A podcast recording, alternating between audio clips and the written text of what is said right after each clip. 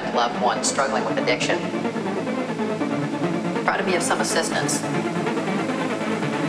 At least talk to them. Let them know that you've noticed a change in their behavior and that you're concerned about their well-being.